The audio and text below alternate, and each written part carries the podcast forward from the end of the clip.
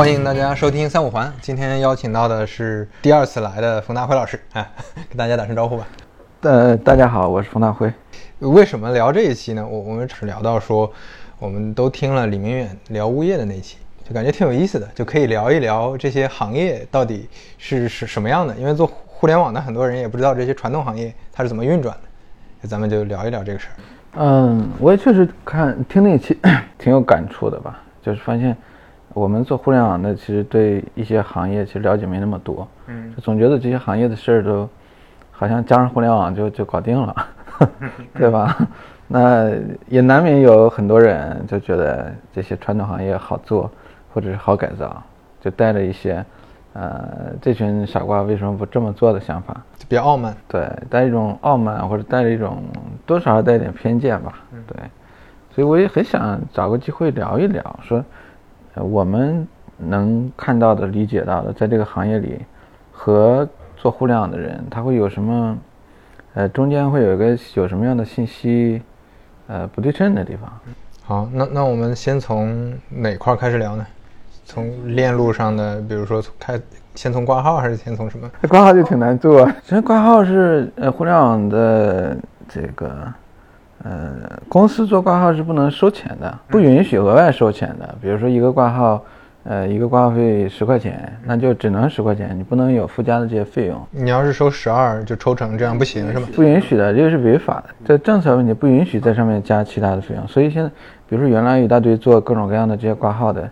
那这个商业模式就很难弄，嗯，大家都把这个挂号当成一个呃流量的一个来源，希望这个流量进来再去做别的一些东西，嗯，对，但但这个跟跟首先医疗就是极其低频的一个事儿，因为不太可能是说这些人挂号就经常来挂，这这这不像买菜，对吧？你买菜因为可能一周可以买几次，但挂号这个这个频度极低，所以进来这些流量又。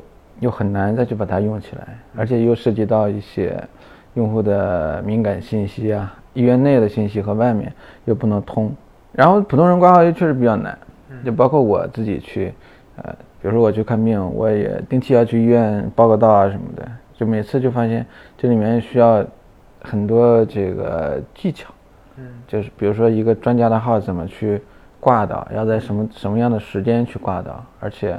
医院的那个挂号系统又不是很好用，嗯，你又摸不清它什么时候好用，什么时候不好用，所以从一个普通用户角度的话，你就火冒三丈，嗯，就你很很容易产生一种说，那么这系统做这么烂，如果免费我免费给他做，我都能比他做的好得多，嗯，但是你这个免费呢，你又你实际上是没有资格去做的，嗯，因为在医院里面他就。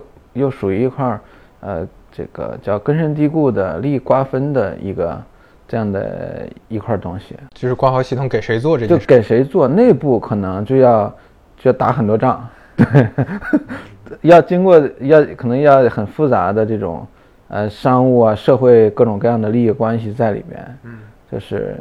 没有一家，我觉得小公司是基本搞不定的。这些医医院因为这些利益纠葛，是不是就很难说大家统一用同一个平台，就会变变成那种这几个医院用一个平台，或者说各个医院有自己的平台？嗯，各个医院都他都有权利用自己的平台，而且这个东西也没有所谓的这种规范，他只要做了一个东西，其实无所谓的，他也不需要网上这个东西做的有太好，因为我线下我也一样可以，比如说我我就没有线上的服务。只有线下的这个挂号，我一天的医院可能还是蛮负荷的。嗯，所以医院做这种事情也没太大的动力。对，但是作为一个患者，比如说跑到医院里面去，我们又需要太多的这个反复的路径。你上三楼，下一楼，一楼又转到什么挂号的大厅，挂号大厅再跑到哪里去，要等多久？最后发现你可能又没带什么东西，就就几年前这种这种现象非常非常的普遍。但现在杭州稍微好好一些了，就是你可能带一张身份证或者带一个那个实名卡去就可以，只要你有足够多的时间，你就可以看上这这个病。这个事儿背后是不是还是，嗯，这医院没有动力想去解决这些问题？那我认为是没太大动力。对，因为它不是一个商业化的环境，是说我做得好，我的也患者就多，因为患者本来就饱和嘛。而且而且门诊这种事情，它有的时候其实对医院的这种压力也巨大，就是。你比如说我有一次去那个找找那个儿童医院叫儿保，然后一去，发现有的科室可能到了十点半、十一点，就一上午所有的号就全看完了，医生就关门去做别的事情了。有的科室可能到了十二点半，那医生发现后面还一大堆人，而且所有的挂号当天必须要处理完。嗯，我的天，就觉得医院这种资源之间的这种调配，就就在我们做互联网的人看来就绝对不能理解，就发现他们真的需要一个什么效率专家，或者是资源调配专家这种。这种像我们互联网整天搞 GTD 啊、时间管理啊，用一些这种奇技淫巧的各种各样的东西，医院根本就没有，他们可能就就完全的就就在那种环境下，就是被动的去处理所有的东西。当然，这种这种就是说必须处理到十二点或者处理到一点的这种门诊，也不是说每天都有，可是他一旦遇到了，就必须所有的都要弄完。嗯，所所以你会觉得。解解决这些问题，它就不是一个简单的说，我我做一个系统就能搞定的。对，不是说简单，我做了一个系统，然后这个系统放进去，哎，一下子就能立刻让让医院产生很多很多的这个，让他们觉得很好，就不存在这个情况，甚至在医疗行业里都不存在这样的东西。嗯，那那解决这个是一个观念的问题吗？是从得需要从医院领导那边，他有有有一个观念，这个是要解决的才能解决吗？还是怎么？这个我就考想也思考过，就是呃，这个就涉及到做医疗的人，每个人就会有一个自己的答案。所以我说的肯定也不是说，也不是说最靠谱或者说最可信，呃，最接近能解决方案的那个那个答案，应该不是，只是说呃一一家之言，甚至是在。比较更资深的人看来，这就是无知或者可笑的一些想法。医疗就是这样，嗯，就存在着无穷的、无穷多的鄙视链。嗯嗯，对。就现在来看，我觉得可能医疗就没有更好的办法。嗯，因为它就是一个呃中国的国情，或者说中国的这个呃这个现状就是这样。它嗯，太太多太复杂的因素都夹杂在里边。但是作为一个普通的患者，呃，就是需要耐心。就总体而言，如果我们把时间放大，比如放大到五年、十年，会发现，哎，实际上是变好的。嗯，比如说这边建了个新的医院，那新的医院就没有旧的问题，它很多，比如说旧设备、旧流程，它可能就优化掉了。但是这是个老医院，那你很多东西就解决不了。你比如说你去医院去想去停个车，这没法停的。嗯，医院有的时候就光停车就很崩溃。对，所以这个就需要就是就是要需要长出很多人生的智慧，就是怎么抵达医院。怎么抵达医院，并且是最短路径？因为你有的时候可能会带着病人，对吧？你说病人说我隔着还隔着一千米，我我再再把病人再扶进去，这不现实。所以医院哪个位置距离那个 距离门是最近的，那都要提前想好。这这这需要太多太多的智慧。但是不是说所有的这个到医院的人他都能有，呃都能产生这种经验？那我经常看到人跑来跑去，跑来跑去，在医院里就就很折磨人。所以感觉是这些智慧是还是需要患者自己去，自己去获得，自己去解决嘛？对，一方面你这患者肯定要自己去解决，但是呃，医院里面的这种动力看到的还比较少，因为其实医院里面是没有人专门需要考虑这种事情的。嗯，就比如说我们这次说郑州发大水，嗯，然后发现哇，这个一楼负一的这个很多设备淹了。那这次就出了这么大的事情之后，那后续医院下次肯定就不会了，他就会，因为他他受到这么大的一个教训，他可能要要寻找一个彻底的解决方案了，也可能会矫枉过正，但没无所谓，他就能把这个问题解决掉。在医院里也是这样，比如说医院有的医院就是会有人闹事，嗯，那他就会针对闹事，他有个解决方案。对，还有的医院可能就是，呃，比如说某特定的某个疾病，可能会因为误诊产生了一定的这种社会的这种反响。那可能他就要去考虑去解决这些，嗯，对。但除此之外，你说他的动力在于什么呢？就我们就必须要思考他做这件事情的动力，因为他不像说我们像像公务员啊，像像这些，他有些我要晋升，然后我要这个我有他有他的一些 KPI 明确的 KPI，说这个要要拉来多少投资，我这儿有多少成功的企业，这税收能达到多少，那是他的好的业绩。可是你说一个。啊，医院里面的行政人员，他的这些 KPI 到底在哪儿呢？别人不知道的，对吧？呃，一个医生，一个你说一个职业的医生在医院里面的，这个医院能给他的 KPI 是什么呢？其实是不知道的。他自己倒倒是可能有，他说我要一层层的，我要成为一个主治医生，我要成为一个呃，再往上一个什么样的资深专家，拿到主任再往上怎样？他有他自己的这个路径，其他的也不知道。所以这个东西每一个小问题就好像你就总找不到准确的答案。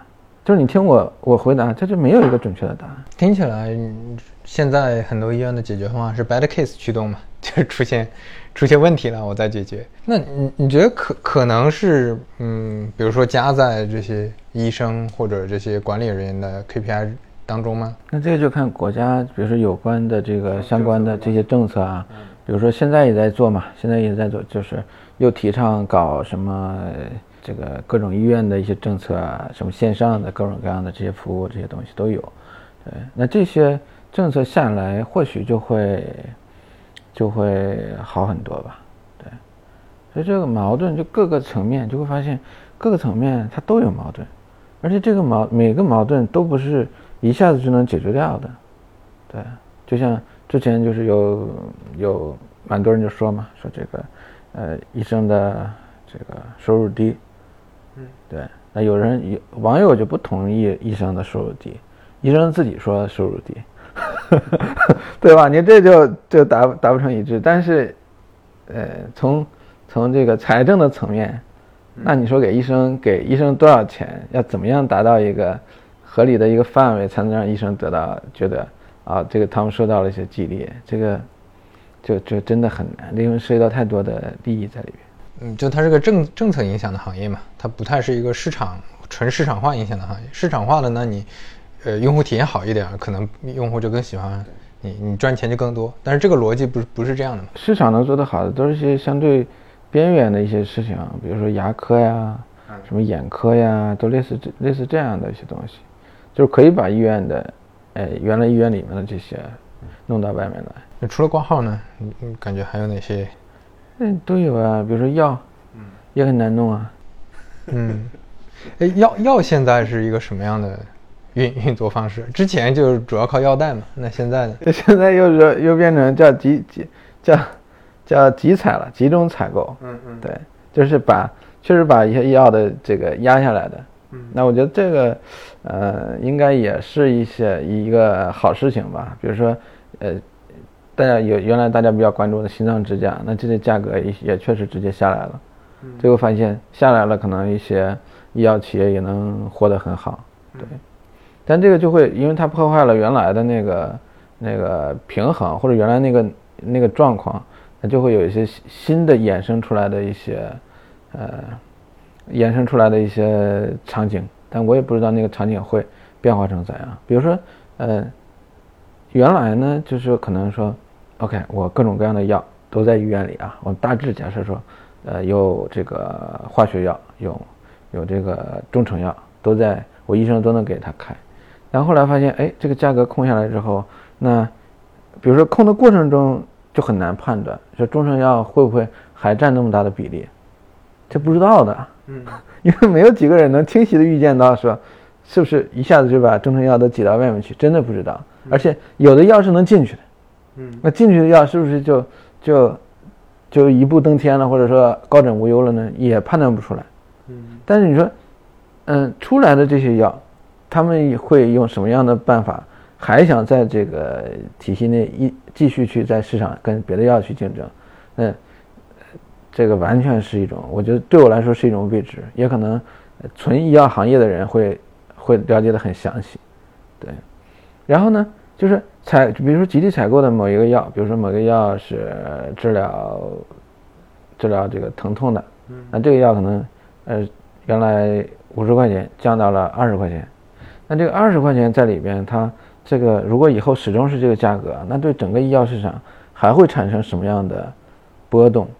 这个也可能我们现在也判断不出来，因为一个医药企业它可能它是这个药是的原自己。原原研药就是我药药企自己研发这个药，确实是一款很好的药物，但是它的利润空间如果压得很低的话，那后续你从长期来看的话，它它它怎么办？嗯，对，对吧？而且而且你说新的医药企业，如果说我要去做这种新药的研发，那我有多大的几率能杀到这个里面去？可因为你一进来，他们价格已经给你搞得这么低的话，那你还有多大的可能性进到这个市场里面去？这个也不好说。这个低价是是是政策规定的吗？因为没有那么大的钱，医保那个总的盘子在那里嘛，因为没有那么多钱去花，而且你怎么花这笔钱又很复杂，嗯，对吧？你比如说这个，你比如说医保每年这么下来这么多钱，那这个钱要怎么去控制，就会这个问题就比就很复杂，就远不是说远不像我们这我们想的这样，就是说，呃，多多给钱就解决了问题。嗯，多给钱少给钱可能都解决不了问题，因为多给也浪费。嗯，你给的少呢，还会出现乱用。就就比如说有几年，呃，之前啊，之前有几年就出现那种，嗯，开始呢，他发现，比如说医保一年说这个可以用这么多，他发现前八个月已经用没了。嗯，后八个月后后四个月没办法，今年我没有医保这些东西了，那我给你开什么药？对吧？给患者开什么药？因为你别的东西，他医生不能自己背锅，或者医院不能自己拿自己的这些费用嘛，那这就变成一种困境。但还有一种，还有一种呢，就是说，他明年他可他可能下一次我他就吸取教训了，我省着点来吧。嗯。可能到了十一月，哇，后面还有百分之八十的空间，是吧？你你接下来你要不要用？你这要不要用？怎么怎么用？那这也是问题。所以这个就跟大公司，比如说每年你这个预算。这个东西怎么去画，这也很微妙的，而且到了你想到了咱们中国这么大的一个一个空间里面去，这么大的一个市场，你没法预测是吧？你完全无法预测里面到底会产生什么。你任何一条政策一制定，它都会有很多衍生出来的这个结果。嗯就所以在这个基础上，你做很多产品，做很多新创新就很很很难嘛？可能就是没有没有什么用的，就可能就确实没。比如说我们做这个。呃，关于我们想围绕着药品的信息做很多很多这个呃产品，或者对患者有可能比较参考性的东西，但是它实际上可能就没什么价值，嗯，因为你进不到那个体系里面去呢，就是有一种隔靴搔痒的感觉。那为什么呢？那药肯定还是相对确定性强的嘛，就有哪些药，药的信息也会反复调整，是吧？比如说常我们做的过程中，常年就有一个这样的一个场景，我是希望呢，就是患者在医院。不要，呃，被医生多开一些不太用的药。对，这您理解吧？本来你就去个事儿，你说医生，我我就一个毛病，其实你给你开一种药可能就行了，但医生可能给你三种。那当然，另外两种是干嘛的？大家都知道，对吧？然后这很多人他就是不知道。然后这个时候呢，我们就希望说，如果我有个一个一个工具，能够帮助患者去干预一下，或者帮帮助患者去决策一下，说，因为患者也不需要额外花这个钱。对吧？那这个本来是比较有价值的，嗯，但是这个东西，你说首先你要患者知道你，患者，呃，这个就需要一定的成本，嗯，然后患者呢，他又不一定能在医院里又不能不一定能博弈过医生，嗯嗯，还有很多患者就天生就会抗拒这种事情，对，他认为说医生给我开的我为什么不吃？医生给我开的药我都要吃完，对，就是就是信任嘛，他看到线下也看到一个真人，而且是专业的和线上一个信息。然后你想，他如果比如说这种这样的这种行为，如果从患者角度不去不去去对医生做纠正的话，那医生就手里有其实有很大的权限，嗯，那就对对药品的总的市场就会产生，它就会产生一些波动啊，嗯，对吧？而且医生根本，实际上医生做这个事情，因为这个它始终不是一件很对的事情，嗯，对吧？因为你给患者开了他不需要的药。哎，现在医生还会跟开的药挂钩吗？不是已经有一些证？其实是有的，还是有的。其实是有的。你这个这个是现在是什么样的收益呢？是是灰色的还是什么呀？有，其实确实有灰色的。嗯，这这是客观，因为这是个我觉得这是客观事实。对，还有一者，还有一个呢，就是说有有可能还有一些其他的一些原因在里面。嗯，对。比如说我有的时候去医院，我说你给我开两个月的吧，我两个月不能给你开，但系统开不出来。嗯嗯，呃，为什么呢？他有的药他只允许，比如说他如果一次开两个月的话，他系统可能回头，呃，有相关的系统，有相关的这个，因为他开什么药啊什么的，其实也是有后续的后续的核查的，但那个他又不一定能通过。嗯，可可是对于我一个患者来说，我就是要少来一次，但是他就解决不了这种东西。这他就会开更多是吧？他不是开更多，实际上他会开更少，开更少我就会再去，啊我再去又挤占他的资源。，OK OK，再去就又会有复诊，说不定多开药，说不定有有有别对的，当然这个大多数这个，比如说呃常见的医院这种定期能开的这种药，其实在网上也可以买。但是你知道网上买呢，它就变成另外一个现另外一个东西。本来网上是需要你去拿处方，需要你拿别的东西的，可实际上又不一定需要处方。你就告诉他，我就要开这个药。你好不容易来了一单，你要把这个人送走吗？然后这个这些系统就会给你解决你的问题。那网上买的就还是会方便会便宜是吧？对，方便便宜。就是所以其实你还是会觉得。患者还是有能力自己去判断的，有一大部分的有一些患者是其实差不多的，可是你要从统计层面上看，就会发现，比如网上这些卖药的这些店啊，这几个大的电商平台，你发现它主要卖卖的其实不是处方药，那个比例很低的，嗯嗯大部分都是保健品啊。嗯嗯，对，所以就是患者还是不太喜自己买嘛，从大面上来说，嗯，更更更信赖医院开的药嘛。这个很麻烦啊。那就我有时候去去看，我说医生，比如说医生看门诊这种事情，嗯，对于一个高年资的一个医生，一个资深的医生，对他来说，这意味着什么呢？对啊，他是需要靠看门诊去提升他的他的能力吗？就是他们在我我们这边事实上是没有一个所谓的呃所谓的这种叫叫叫几级这种再去升级的这这种情况几乎没有的，其实就是像除草一样，这个这个，比如说这个低年这个低年资的医生干一上午，那个专家也是干一上午，一人干几十个号，都是这样的，并不存在说那个看了几个中间漏下来说这五个我们得得资深专家再再去聊一聊看一看，因为这样对所有人才是更更优嘛。但医院没有这种东西啊，所以你说统筹优化，这资源调度这些对医院有多重要？但中国没有这样的人。所以所以所以那听下来，不管是药挂号这些，它都就是有一个嗯嗯很明确的边界嘛。反正这些操作管理和用户的使用全都发生在医院里，那你又渗透不进去，那嗯就像现在的教育都变成 K 十二学校里嘛，对对那你想进学校里，那就是完全是另一个就进不去了呀另另一个模式了。你你可以你只能跟教育局跟学校合作。但对总体的教育的这个来看的话，它就不一定是好事。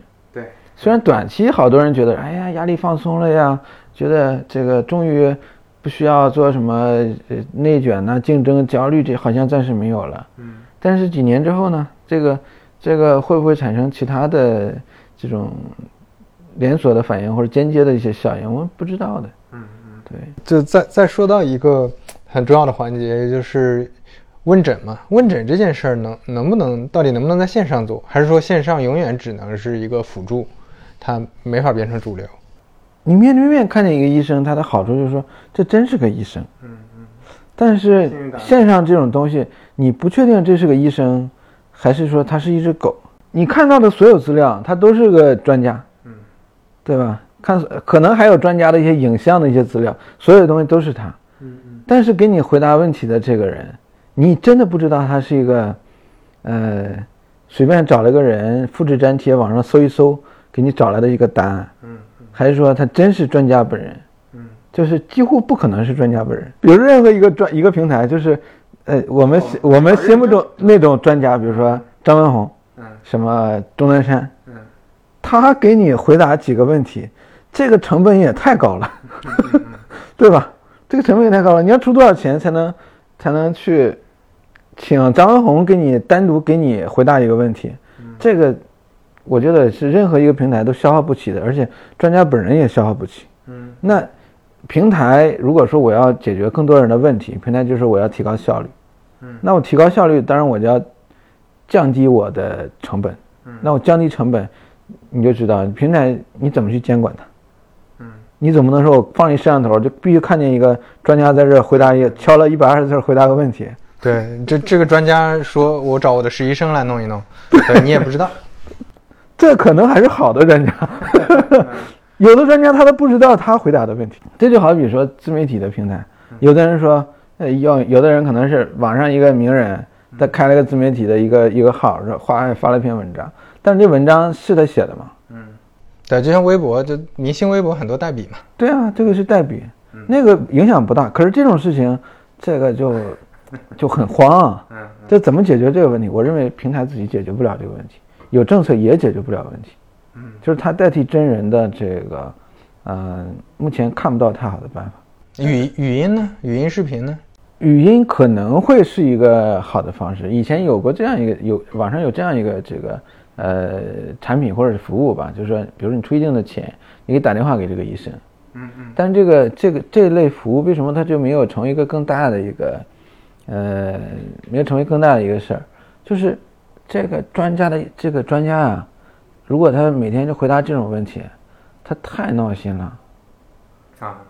表达，你像一个患者电话里要想跟他讲清楚自己的这些事情，其实是很难的。对，因为因为文字效率可能比面对面高，但是打电话效率反而可能会比面对面低。打电话还必须要，呃，要要这个抢他的，因为这个必须要实时的抢他的，几乎把这个人所有资源都抢住了。对，因为文字的话，他可以后续再看一看，对，就换个不忙的时间去看。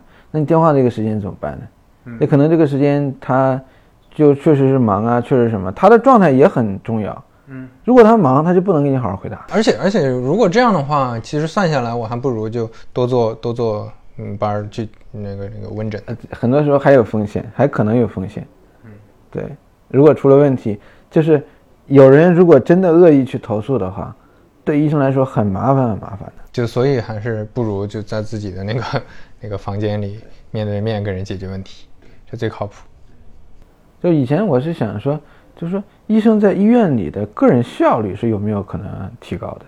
嗯，比如说他本来信息系统那些，对他给他搞一个这种辅助性的一个工具，嗯嗯，帮他去做他那不愿意做的那些什么，比如录入信息啊，类似这些东西，会不会更好一些？对我之前跟医医院的朋友聊，感觉他们内部这些系统也都是很。他们也觉得难用，但是这些也都是什么院方的什么各种关系、利益关系什么的，找的一些外包来搞的。那些人也不是特别专业，反正能用就行。那那些病历软件什么的都都都很差的。就看到他们在用那些东西，就觉得就觉得就很就会很惊讶。嗯，就发现这是真的，很多时候医生就在干一些体力活。这就他的那个知识啊，并没有。百分百的都用在这个患者身上啊，因为有些资源、有些时间，他必须在做一些别的东西。这个的解决难点，其实就跟前面说的类似嘛，对吧？就你你你就跟挂号系统一样，就这个系统本身怎么解决，它就不是一个简单的说你能提高效率就行。对，比较难。嗯。所以患者又很难，就是完全理解医生的这些这些难处。嗯，比如说我们做互联网的就觉得，我靠，我这一天累死了，对吧？我们九九六这个辛苦，然后说，我我们九九六可是这么清闲的九九六，对吧？你不九九六，你不可能旁边站一堆人看着你干活，让你干九九六，所以满头大汗，一天必须处理这么多事情。那医院里面那个强度，那我觉得大多数做互联网的人其实是真的干不了医生那活。你中国一共就三百万医生。要要要解决十十十四五亿人的 这个这个这个这个问题。对，三百万医生，十四五亿的人的问题。然后，那我以前我经常说，我说我给投资人讲，我说你看就是这样一个供需情况。嗯。那其实呢，这个需求是很难降低的，你不能让人完全不生病或者怎样，需求不能一下降下来。但是这三百万人，他的效率是有可能提升的。对。吧？比如说。呃，他可以看更多的，就是他的工作可以更有效率。如果比如说中国医生如果平均效率提升百分之二十，那这已经很了不起了，能解决很多很多问题。对，还有一个呢，就是说中国医生的能力，你能把它再压平百分之二十，因为医生的能力是是参差不齐的。就我们这个呃杭州三甲医院的这个主治医生，跟呃四五线一个县城里面那个什么。最大那专家来比的话，他的能力可能都是碾压他，在在他做，在他望望尘莫及的那个那那种那种那种角度上，嗯，所以你说这种的能力的这种弥合，有没有可能去把它弥合？这也是一个，对，还有一个呢，就是说这个呃患者自己能不能少折腾？嗯，比如有些患者他的问题是，你不要跑八趟医院，你可能跑三趟，剩下的你自己可能能，你研究一下也能解决，对，也能解决。但每一个你想想，每一个在里面都不是一，它都是一个系统性的东西，嗯，它都不是说我拿出一个银弹搞定，搞不定，这不是一个很很垂直、很 很独立的问题嘛？对你，你你这么说，我就会感觉，你比如说互联网，现在为止，我觉得更多的还是通过媒体解决了一些医疗的问题，就比如说。呃，你像钟南山说了什么？大家对疫情在里面的一些细节知识认知就哦，原来专家说了，或者张文宏啊，大家觉得他们说的 OK，那嗯那那这个对全民的认知拔上了一层，那就就有利于医医生解决问题。但是你没有这种明星医生，可能就也很难，你很难靠系统，很难靠用户通过什么互联网其他的手段让用户说心智里特别认可某一件事儿，我觉得挺难的。其实中国现在需要什么呢？中国现在需要一个像，需要个类似那种医疗版的百家讲坛。嗯，比如说百家讲坛可能跟人讲《论语》呀，讲什么讲这些东西啊。但你说如果出个医疗版，这这个真的是一个呃受现代科学教育的这样的，现在医学受过很坚实的这种教育的这样一个专家说，呃，糖尿病通讲，对吧？就糖尿病的的这个怎么怎么得的，然后日常的一些东西怎么怎么去注意，然后下一就下一讲给你讲讲这个高血压通讲，嗯嗯，就是讲就就像讲百家讲坛那样去讲疾病，如果从在全国范围内这种去讲，那或许真的有用。嗯，我我我之前听那个得到傅士宁那个讲的课，我觉得就收获很大，但是他讲的简单一点，对。但他他那个就是应该再应该让更多人都去听，对对，就变成一种通识性的这些教育，尤其是这个患者各种各样的患者群体，那他就不停的去去反复去看这些东西，他那对他们的价值是巨大的。但现在这个现状是什么呢？现在现状变成了这种。都是叫什么？违背了祖宗的 遗愿，给大家推荐一个神药，对吧？全是变成这种了，那这他妈肯定是这相当于投毒嘛，对不对？哎，这这种想想真的是个是个挺头疼的事儿。就你看现在，本来我我我感觉我我我个人的体体感是。比如说五年前，我能感觉社社交媒体让大家心智在变成熟，然后这两年怎么感觉又滑坡了？就是有一些反智 反智的观点也迅速被就被炒火，大家就觉得啊，这个这个很靠谱，这个是对的。嗯，这个反智这个现象确实，在在当下，尤其一些涉及到医疗，就反智很比较多，对，又很难去用一种更好的方法去。解决掉。我之前是，呃，认为科普是很有有蛮大的价值的，但是现在看起来，这个科普也变成一件一件危险的事情，对吧？比如张文宏也会，张文宏说一些，那那也会被骂。对他，只要大家觉得我靠，跟我的立场不一样了。对啊，对对，就是大家已经不去去，已经不去思考一下，就不去想一下张文宏。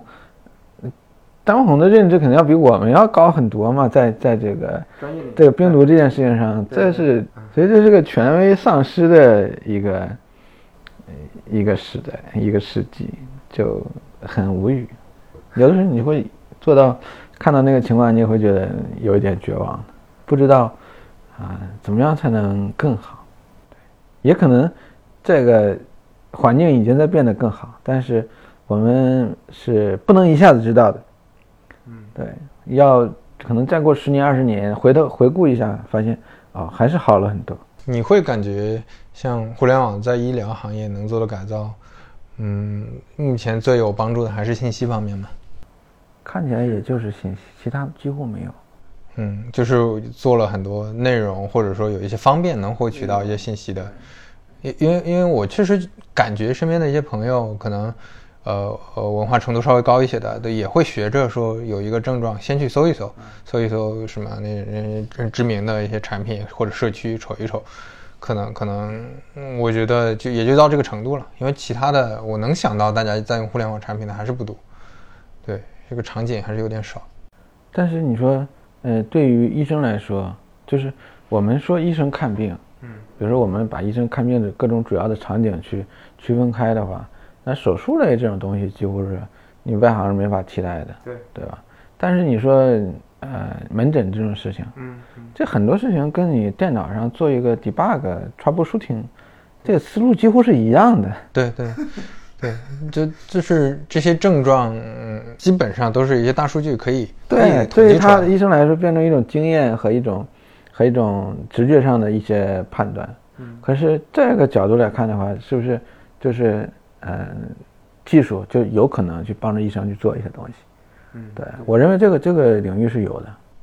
它解决呃短期内肯定解决不了患者的这种信任感的问题，但是它可以帮助是帮助医生嘛医生啊，医生。就不需要去记很多呀，或者说医生就能够去帮他做呃更多可能性的判断，因为有一些，呃比如说在中国就就没有出现那种说像豪斯医生这种现这种医生就没有，嗯嗯就中国这个这个现有的情况下就没有这样的医生，呃，就是像一个我们日常理解的这种神医，他能真的找到你到底得了什么病。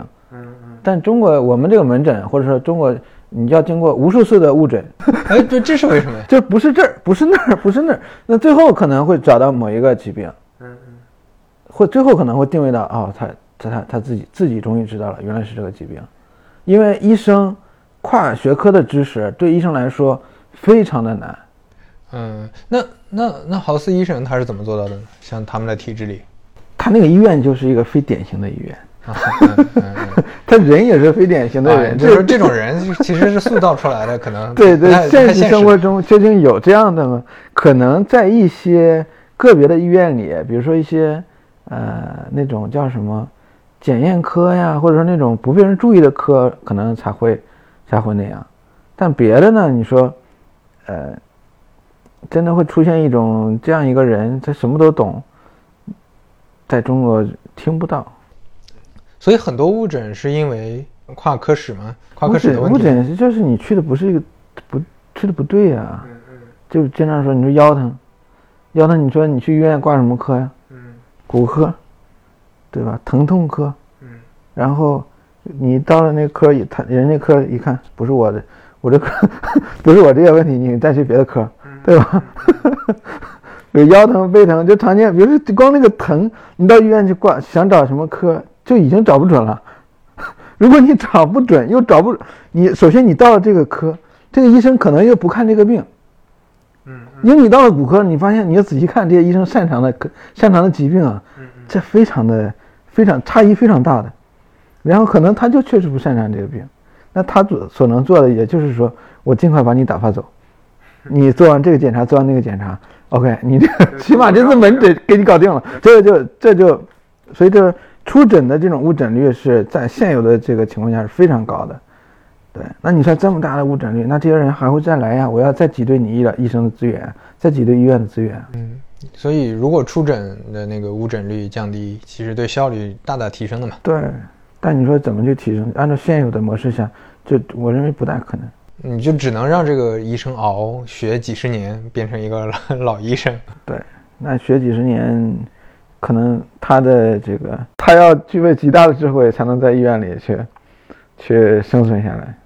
啊，嗯，这个跟我认知不一样。他不是应该变成老医生就更吃香吗？嗯老医生，你确实要晋升才行啊。那确实你要你要去你要发论文，你要去在医院走走这个医院的学术体系，你要能上去才行。如果你上不去，有些人可能他上不去的，上不去的一般就留不下了，是吧？上不去就那他上不去的人就变得很痛苦。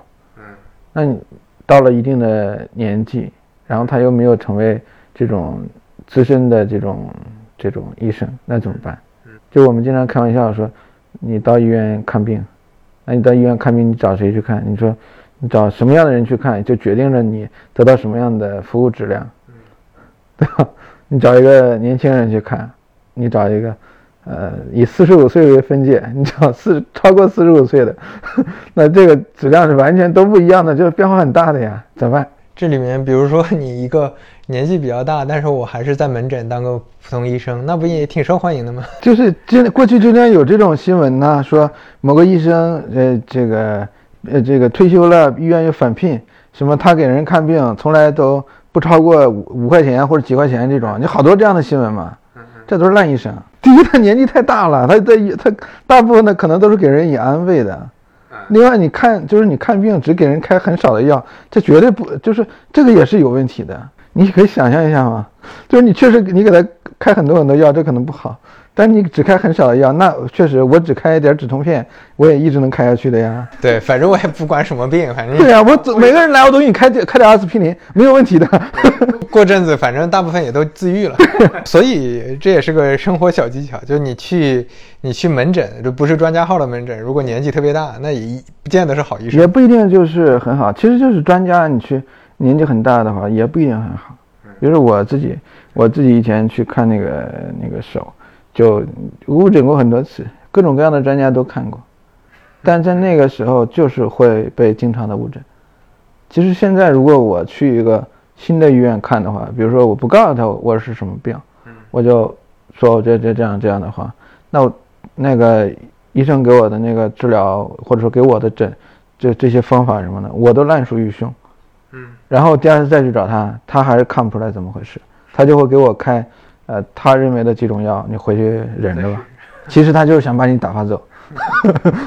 当然，医生不是说他有他有怎么样，就是说医生对于这类的患者，他其实他的目标跟你的目标是不一样的。你需要的是解决方案，他是说我的上午的这个 这个门诊我得搞定。嗯嗯，我不能对你有给你花两小时时间帮你去咨询，给你去最终。查不出听出来你的这个病到底是什么，后面的人就炸了，对。而且在医生的视角看，就有的时候他心里拿不准，或者他判断不出来，他也要给你个判断，不然的话你就觉得我靠，那医生都给不了判断，那他他也就这这里面就比较比较微妙，他他没法跟你讲说你，他又不能告诉你，对对，所以就是就是那可能有有经验的医生他就有他的一套套路嘛，嗯，对吧？比如说常见的可能就是要你去做检查，或者给你去开一些对症的药。你疼就给你开止疼的药嘛，对吧？然后也很少出现说，让你到别的科或者再找某个别的医院某个什么去看，几乎不会这样。就非常就是你想作为光作为一个患者说我要跑到医院里面去，这个也需要修行和学习的呀。一个医院的情况，你的地理信息，你就地理信息都已经很难搞得懂了。你听你说门诊在哪儿，急诊在哪儿，而且现在其实信息化之后，很多医院的流程乱七八糟的。就你进去之后，有的说你你不能先来这儿，你先去那儿挂个号，或者先去那儿做个什么。你挂你挂完号，然后去哪里取药？那个去拍 CT 去哪里？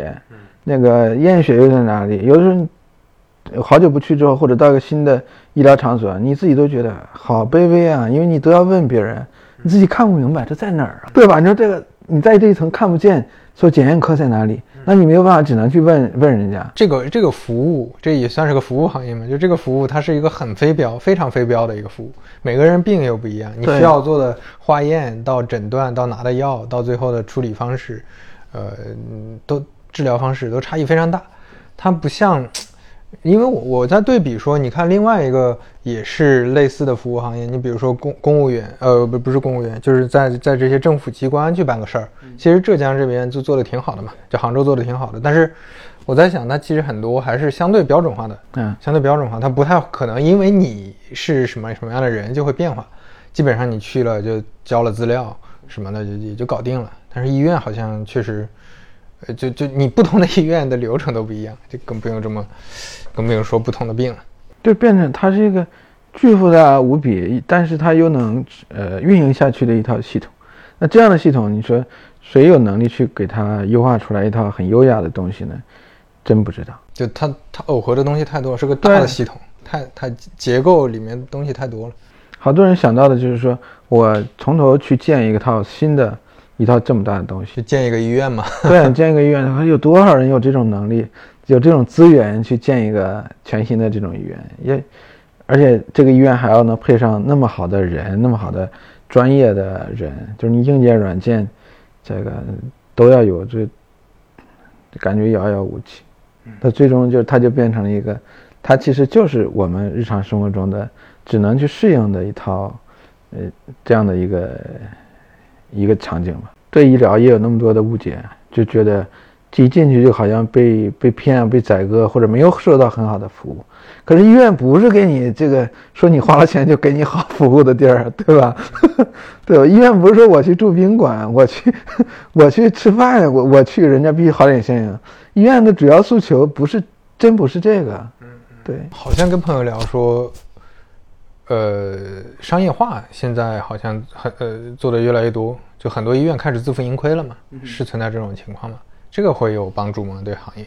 不对，就这个比较难弄，就医院做这种东西，因为这个要从纯医疗的行业来说，那他看他详细的各种各样的说法、政策啊，乱七八糟这些东西，可能都就比较复杂了。我们就用一个非专业的一个描述，假设医院可以这样，比如说浙江某一个医院可以这样，对，其中一部分的钱你自己自己去弄，对，那医院就好了，医院就来招了，我弄点方子。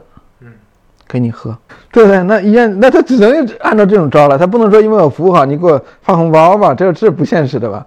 是不是？对，那他就给你来这个了，那你咋办呢？你说这个那医院会变好吗？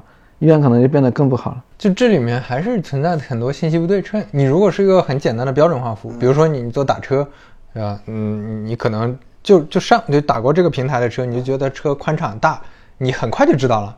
你可能明天再再打，你就知道该打那个平台了。但是看病这个事儿不一不一样，感觉就首先它低频，再一个你看完之后，你也很难说快速知道结果。就医生到底给你开的，就像刚才说的，你医生天天给你开阿司匹林，你可能觉得还挺好的，你可能觉得这个医院还挺好的。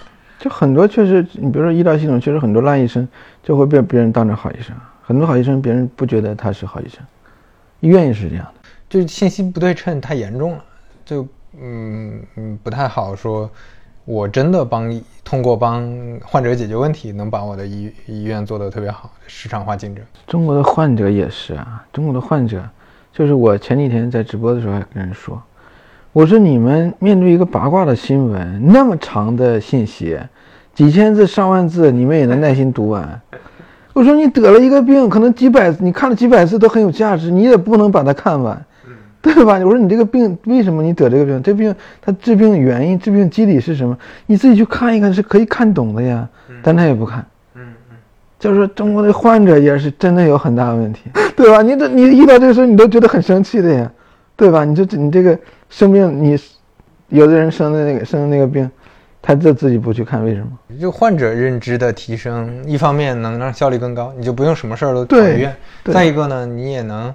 让这个行业变更，确实能让行业变更好，因为你能筛选出好医生来了。但他自己就知道了，你你自己就可以去知道你自己去规避里面的这些风险了呀。对 你得靠患者自己，你不能，你全靠医生都是些善良的人，这个事儿太难了。所以你就说要做一个，要做一个合格的患者，对吧？要自己也要学很多很多知识，要一个自己一个疾病领域里面这些东西去学完。然后就知道了，你这个日常的这个主要的药物主要的什么？其实以现在的这些，呃，以现在的信息来看的话，就基本上，呃，中国大多数疾病，其实我们在网上可以知道一些，呃，因为这个这个指导方案都有的，就各个诊疗意见，主要的疾病的这些这些，相当于我们这个互联网或者从技术角度来看的话，就最佳实践其实基本是有的，嗯。那你我们作为患者也可以去看这个最佳时间，就知道，哦，我要去看医生，几乎就是这样。嗯嗯。比如说我类风湿关节炎，我到了医院去，呃，就是这样。我每次跟医生讨论的主要是，我说这个药我不想吃，然后医生说我们这个这个这样就这么写，指南就这么写的，你不吃怎么办？然后我就就主要在跟他讨论这个问题，而不是说医生还在诊断说你是什么病啊，然后你要做什么检查，不是这个东西。嗯嗯。对。但大多数患者如果都能看看的话，其实你就是对自己、对家里人都有很大的好处。所以，所以你你们现在就在着重做这个方向的事情。就我们希望去把这个东西做成一些产品，因为其实，呃，同样一份指南，同样一份指南，我们可以用产品把它做出不一样的东西来。因为它只是一个呃文字的，嗯，或但是这个文字就可能会变成产品，或者说可能变成数据，甚至可能会变成一些其他的一些交互场景。那呃，还有可能就是说，我能衍生出来一些其他的一些服务，就不需要我总跑到医院里面去跟医生去问，那我自己可能就对照着这个东西就就能够去改进我自己啊，这也是完全有可能的。对，希望能这个能有更多的团队也做一做这些东西，而不是说大家都去考虑怎么去去去去卖假药啊，怎么去做做的那个什么东西，那不会对这个社会有多好。嗯，我想到我之前，呃，在一个朋友那边做做产品咨询，就他在做一个慢性病的产品，嗯就我觉得那个就挺有价值，这就很好。但是后后面就做的好像也一般，但是他他确实是在想，嗯，你让慢性病的这些患者怎么自己解决问题？因为因为慢性病，嗯，像糖尿病这等等这些，他他不是那种说。呃，我在稍微有一些血糖高的时候，我就要天天跑医院那种。你确实需要自己注意，但是很多人他在这个阶段没有任何信息输入，也没有任，他就只看到自己体检血糖高，他就哦，我血糖高，我稍微吃点少吃点甜的就完了，然后结果还结果就非要等到糖尿病再去医院，这这就浪费 医疗资源。这个就浪费特别多医疗资源。糖尿病、高血压，就中国这几个常见的大的这个。这几个慢性病，我觉得这个就每年会花很多很多钱在上面，但其实完全是可以，啊，我觉得完全是可以控制的，完全是可以做到很好的。对你，你血糖高的体检，血糖高之后，你就跟着，其实有很多措施可以做的。就这些信息，很多人不知道嘛，也不愿意去研究，不愿意去看。但是就就行业来说，大家就都在问，为什么这么久还没有一个做成功的？你但是你要你要说，如果做这样一个服务能成功，它要具备很多条件。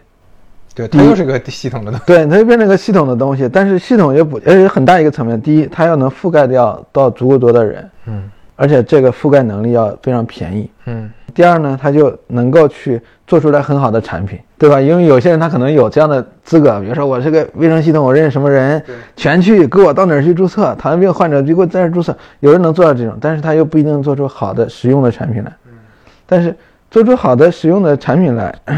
最终他也不一定能够去活下去，你也不能正常商业化。你要做的越大，你死的越快。你还有一些呢，就是就是你想光同时具备这几个能力的公司，在中国你能查出来都很少的。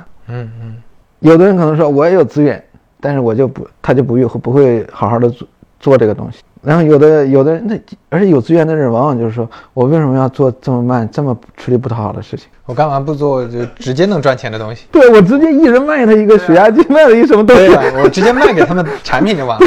我普及知识，我搞你这些东西干嘛呢？对不对？嗯嗯嗯嗯。所以这这就是到现在我们也看不到为什么这类的服务，无论是大众的那种慢性病，还是小众的慢性病，都找不到一个这样的服务。可能能有资源做的，比如说大公司是有可能做的，比如说呃，在中国这几个大的互联网公司。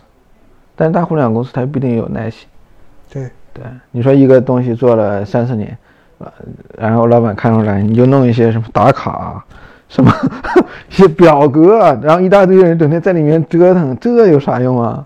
然后还要搞几年。那你要说做小众的呢，你比如说有一些疾病，这个疾病中国五某一个疾病可能中国有五千，呃五百万到一千万人，你找到这五百万一千万人都累死你。对吧？你怎么去找到这五百万到一千万人？你要花多高的成本去把他们聚到一起来，并且让他们知道你这个服务或者产品，无论你是免费还是怎样，你怎么让他们知道？对，尤其刚才 聊的，现在患者都这么难搞。对呀，所以我们就我们就做过，也做过蛮多蛮多的一些各种各样的一些探索，看怎么去把这个这些东西去激活、激发，就希望真的去把这个流量去去做起来。这其实这个方法也不太能找到，这个行整个行业其实也没有几家公司把它很好的去找到了，因为这个行业这都是聪明人，做医疗的哪有聪明人，哪哪有傻的？光你想人家那些专业的医生毕业考上那么好的医学院校，然后读到硕士博士，再在医院那样的体系里面去生存下来，那这人都是人精。所以有时候我就在想，我说就是光一些嗯。非常简单的东西，怎么去更好的去传递给大众，并且能够让大众去去接受这个这个结论或者接受这个这个信息、这个知识，让他的认知能够去接受这个东西，都不太容易。对，就这个感觉都是就是第一步嘛，这第一步 可能就是都比较艰难，也要花很多年先去先去搞定的。就那你像中国育儿的这些。有育儿有很多非常这个，那我觉得很多育儿这东西就是常识呀。这个育儿，这个父母应该先掌握这些东西才去养一个孩子。那有些人他没有，他是没有这个什么。他说他小孩儿，他觉得小孩儿长得长慢了，嗯，然后去去那个什么按摩去，你听着就很吓人啊。嗯嗯。比这个还狠的还有没有医学常识？这其实是医学常识，就是说这个你又会说中国他妈过去这些人都真的咋活下来的？这个都很也是一种奇迹啊！就我以前我呃刚开始最早做那个，以前为什么说做科普？也是我看到有太多的这个这些年轻的父母真的不会养孩子，或者说他们的不配，他们对这个东西完全知识等于零。比如小孩哭。嗯，就我特喜欢举的例子，而且是完全真实的，现在也经常在发生。小孩晚上哭，那从小孩这个这个发育的角度来看，小孩哭是很正常的东西。嗯嗯。但是他不能理解哭是哭哭，他觉得小孩应该白天洗，白天就是晚上睡觉，白天在要哭白天哭，不能晚上哭。他受不了，他就说，给小孩吃什么药，小孩才能晚上不哭？他就给小孩吃药，那吃什么药呢？这个。你要他如果再去那个东西就那个不会去吃，就有一些那个药物就带什么安神呐，什么什么什么这样的这些，你一般你听到一个药名里带这样的药，这就不是个正经药。然后他这个吃，吃完他就说，哎，立竿见影，小孩不哭了，管用。他就说他就到那个群里或者那个网上去说，姐妹们，这个我们家小孩。这个吃这个好使不哭，然后一群人说我们在在吃都在吃，我一看哇，好多帖子在下面顶，一看，你看里面的成分，带朱砂，那那镇定，那个人吃了也镇定，就何况小孩那这东西有剧毒，对吧？但是它会损害身体嘛？肯定会损害身体，会损害身体和神经。其实就这样的事情，在现在还时常有发生。对，就是感觉很魔幻，就在一个 现代化的国家里，这这小孩怎么能长大？这正常长大，你又觉得很害怕，对吧？你就觉得有一点点毛骨悚然的感觉。这个小孩好像也没出太大问题，这要说小孩子可能确实都很神奇，但也可能出了问题，我们也不知道。对对，你想这种问题，这种认知，你怎么去教育他，让他去了解，就很难。听下来，这里面难点还是在于，这些人也没啥动力，就这些人本身内心里可能都。怎么说？对养小孩这个事儿，对自己要要付出成本，或者说自己要学习知识才能成为一个好家长，这个好父母这个事儿都没有认知，没有认知。对他们就觉得我靠，我要完成个任务，这个任务难了，我要花点钱解决一下，我才不管其他的那些。那你你你指望你，比如说我我刚才还在想，那你说给这些人开个培训班或者开什么，他们也不会去报名。就他问你，就是他为什么要来报名呢？他们也不会来的，他们就觉得我。就是你可能要给他钱，再送两斤鸡蛋，他会来听一听，这倒是有可能，对不对？对，我就要解决我晚上睡不着觉的问题。就包括你说这些，比如说这那类药物啊，你说你怎么去让这些人就规避这些药物的风险？但是，他也也蛮难的。比如说这个慢性病的患者，他可能同时吃降压药，但是又来一个什么降压灵、降压丸、降压什么什么什么一一些东西，吃了之后，那直接就降多了。这种风险也有的好多啊！刚才聊了很多，最后 最后都落到，嗯，从从供给侧、从医院侧、从体制侧，这是个很体系统化的的问题，这个是难解的点。对你从用户需求侧，这个患者的认知，整个全民对这个这个事儿的认知，这又是个可能挺漫长的。我我觉得。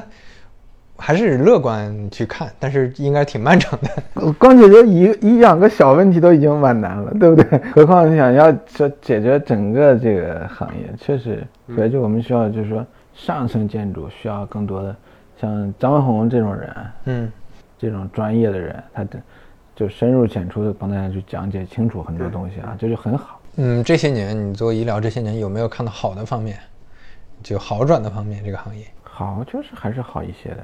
就整体都在提升，整体的就是在提升的。嗯，对。比如说到我去医院的话，就是这个整个的这个时间，那可以又压压缩到很短了呀。嗯，对啊，因为呃电子化一些数字化的一些东西，包括这个病例报告这些东西，都都比以前好了很多。对，这个确实是有一些优化。虽然我们认为它的空间还是巨大的，从我们角度来看还是巨大的，但在那个领域可能也也就只能那样了。嗯，我们还能指望着什么呢？对吧？这就好比说我们这买你买一套房子，你装修，你装修你可从我们角度来看，这肯定不行的呀，各种各样的问题，是不是？但是你要说它跟二十年前相比，或者十年前相比，那已经好了很多了。你漆可能也好了。材料也也好了，设计可能也也上了很多很多的，又上一台阶了，那都是 OK 的嘛。这种嗯嗯太结构复杂的，然后太非标的这些行业，感觉就是个漫长的过程，它就是一步一步走，它不太好像你比如打车、外卖这种，它其实是有点压倒性的，我网络效应起来，咵就就就翻过去了。那这个感觉不是这样。我我是觉得就是啊。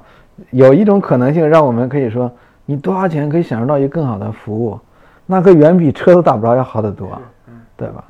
但医疗有没有可能未来有一天出现说，OK，我确实愿意多花钱，但是也可以享受一点点更好的服务，有没有这种可能性？嗯，你说这个是不是也影响了呃医疗的公平和和怎么样？他是他是怎么我们怎么理解公平这件事？对对，就这个这个还挺复杂的，因为。